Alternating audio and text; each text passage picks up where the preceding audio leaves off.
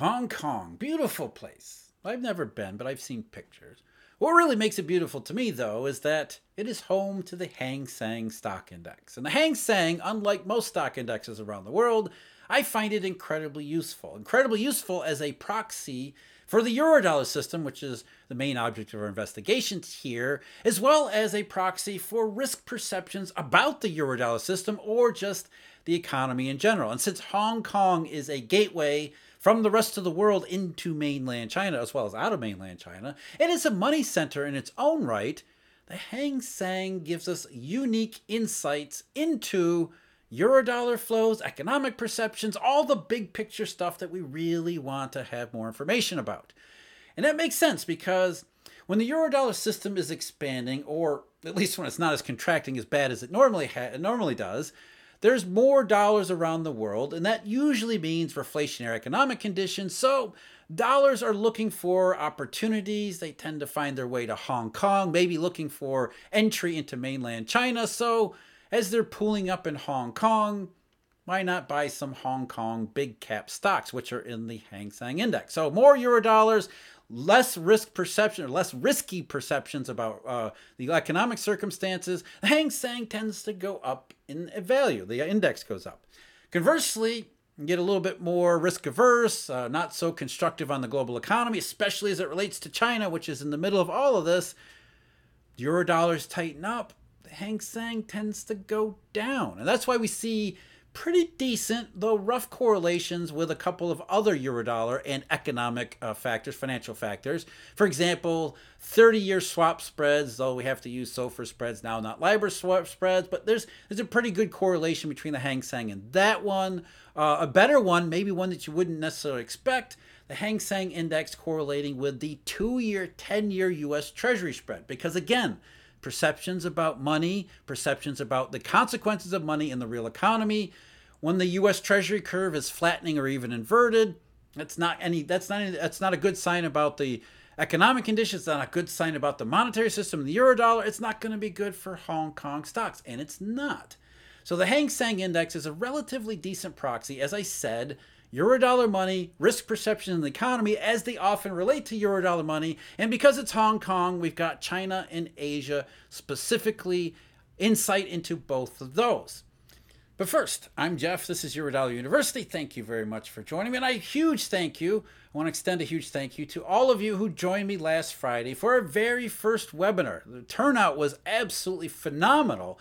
And because it was absolutely phenomenal, I think we're going to do another one relatively soon. So stay tuned to this channel. You can also check out our website, eurodollar.university, for information about when that will be, what we'll be talking about, all that kind of stuff. I'll make sure I inform you once we decide when and where and what and all of the details. I'll make sure I let you know here at our channel on YouTube. But huge thank you to everyone who attended, as well as to Josh, who put together this webinar, did a terrific job. And because of that, again, as I said, I think we'll be doing it again in the near future. You also check out our website, eurodollar.university, for all the details about memberships and subscriptions, too. But thank you again for attending, and I look forward to doing it again, another webinar in the near future. So stay tuned for that. Just as I was saying, the Hang Seng Index, it's kind of followed along exactly what you would expect given the Eurodollar global economic parameters. Well, maybe not as you would expect, because according to most people, the economy in 2020, 2021 was red hot. Yet, the Hang Seng Index peaked in February of 2021 around 31,000. And while it hung in there for a couple months, and by June it was like 29,000, it's been all downhill from there, which to me makes sense because as consumer prices accelerated, that wasn't an economy that was red hot. That was an economy heading into deeper and deeper trouble. Deeper and deeper trouble as priced in these Hong Kong shares. By the time we got to the worst parts of it, at least the worst parts so far last year, October, September and October last year, Hang Seng was way down under four, or under 15,000. It had lost more than 50% of its value, in good part because monetary tightening, as well as the economy in China looking increasingly severely uh, severely impacted. Most people associated that with zero COVID and the pandemic politics, but I think the stock exchange knew somewhat better, as did CNY, which is why the Hang Seng does correlate, and not just with our dollar proxies, but also the China's China's yuan too. It's a monetary indication of conditions and risks and perceptions. And those perceptions, well, they rebounded, but only for a couple months and only partially after the September and October lows last year. The Hang Seng went from around 15,000, let's say, to 22,000, 23,000 almost by January. But that was it. That was the reopening, the extent of reopening hype in Hong Kong stocks, in China's yuan, in a lot of commodity markets, and a lot of places in other markets around the world too. Since January, like CNY, Hang Seng has been moving lower and lower and lower to the point where we're back, we were back below 18,000 on the index just recently.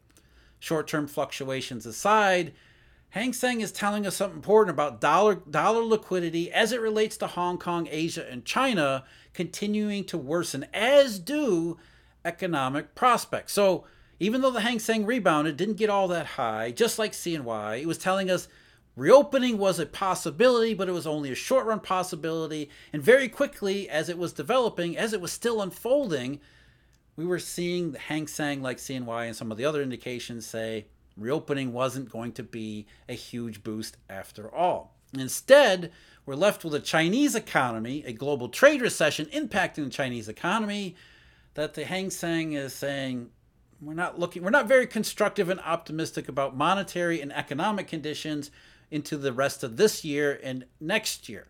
One reason why China continues to be an absolute mess of a disaster.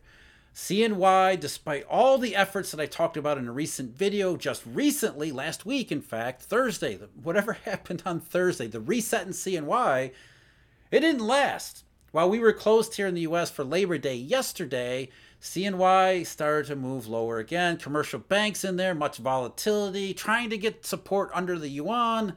It just doesn't work. CNY continues to go down. In fact, today, as I'm speaking to you, it was 730.45, which is uh, just a hair uh, uh, below, or excuse me, just a hair above what would be the lowest value since January 2008. We're almost there. We'll see how the we'll see how trading closes today, but it's another example, along with Hong Kong stock market struggles, that the economic picture, the monetary picture, as it relates to China and Hong Kong, isn't clearing up. Even though there are some who are betting that the worse it gets in China, the more China promises to support the economy, the more the Chinese government is going to have to do in the form of massive, massive stimulus. And that's one of the reasons why I think the short run, uh, short in the short run, the Hang Seng Index has rebounded since uh, the middle of August. But again, just like reopening, the rebounds become smaller and smaller and smaller because even though there's some optimism that this will happen, most people in the marketplace, most participants in these markets, whether it's the Eurodollar system or the Hang Seng Stock Exchange, the Hong Kong Stock Exchange, they realize the situation is on the whole getting worse and worse, deteriorating. That's what CNY is telling us. That's what Hang Seng is telling us. And that's why it correlates with all our Eurodollar or much, many of our Eurodollar indications. But it's not just China. You need to keep in mind that China might be the might be the elephant in the room all the time, or the dragon in the room, or whatever we want to call them with China. What is this year anyway? The year of the rabbit, I think. The rabbit in the room. So the Chinese might be the rabbit in the room, but there's trouble elsewhere around Asia in particular. We talked about Europe, we talked about the US labor market, but in Asia outside of China, Japan. Japan makes sense because of their close links to China, not, not just in terms of merchandise trade, but also financial links. JPY and CNY are closely, closely correlated, more closely correlated than the Hang Seng Index. But they're they're all telling us that the risks of, of the economy, the risks of tightening money, now oil prices going up again thanks to OPEC and Saudi Arabia, the risks to the global economy, in particular related to China and Asia, Japan, are only going way up. And the economic statistics that we continue to get about the Japanese economy, like the Chinese economy, are truly sobering and eye opening. Every bit that you would expect with a lower Hang Seng price, a lower currency translation for the yuan, the yuan, the yuan, as well as the maybe we should call it the yuan because the yen and yuan are sort of like a, a duopoly now. Incoming data from the Japanese. What we got was, as I talked about last month, we got a head fake in GDP. GDP expanded at a better than 6% annual rate in the, in the second quarter of 2023, which everybody said, hey, Bank of Japan, they need to raise rates because the economy is red hot. And that's the perception I think most people have. And it's the same perception most people had of the Asian economy overall, as well as the global system in 2021. Consumer prices are up, must be because the economy is red hot. Purchasing activity, business investment must be through the roof when the truth it could not be further from the truth. Again, markets told us all along that this was not a red hot economy. It was a short run imbalance that would eventually transitory imbalance would eventually run its course, which is what we're seeing in China as well as the rest of Asia, including Japan. Japan was a little bit later in the supply shock cycle, which is one of the reasons why there's so much confusion about the Japanese economy. The CPIs are still relatively high, though they've become they've started to roll, roll over too.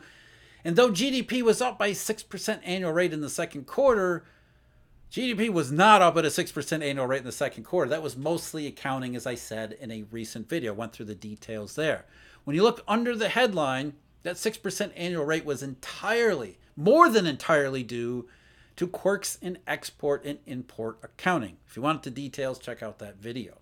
However, what we see from the GDP report is Japan's private economy, private consumption, falling at a 0.5% quarter over quarter rate, which works out to a better than 2% annual rate. And then when you exclude rent in private consumption, the number was almost 3% annual rate, negative 3%, negative 3% annual rate in the second quarter. Again, consistent with rising uncertainty, risk perceptions, negative risk perceptions, headwinds, global trade recession, all the nasty negatives that you see priced into these currency numbers. But it doesn't end there. We continue to get updates from Japan as well as China. But Japan here, household spending and especially household income, just ugly statistics. We're moving on to the monthly figures on household spending and income. These estimates are for the month of July 2023, and oh boy. Household spending in nominal terms fell by 2.5% from June. So just month over month, June to July, minus 2.5% on a year over year basis. Nominal spending is down 2.1% in Japan. Nominal terms, it's not it's not just down it's it's it's not just rolling over it's now down at a serious serious rate and nominal spending had been like around the rest of the world the one measure of the economy that made it seem like it was doing relatively well that it was holding up.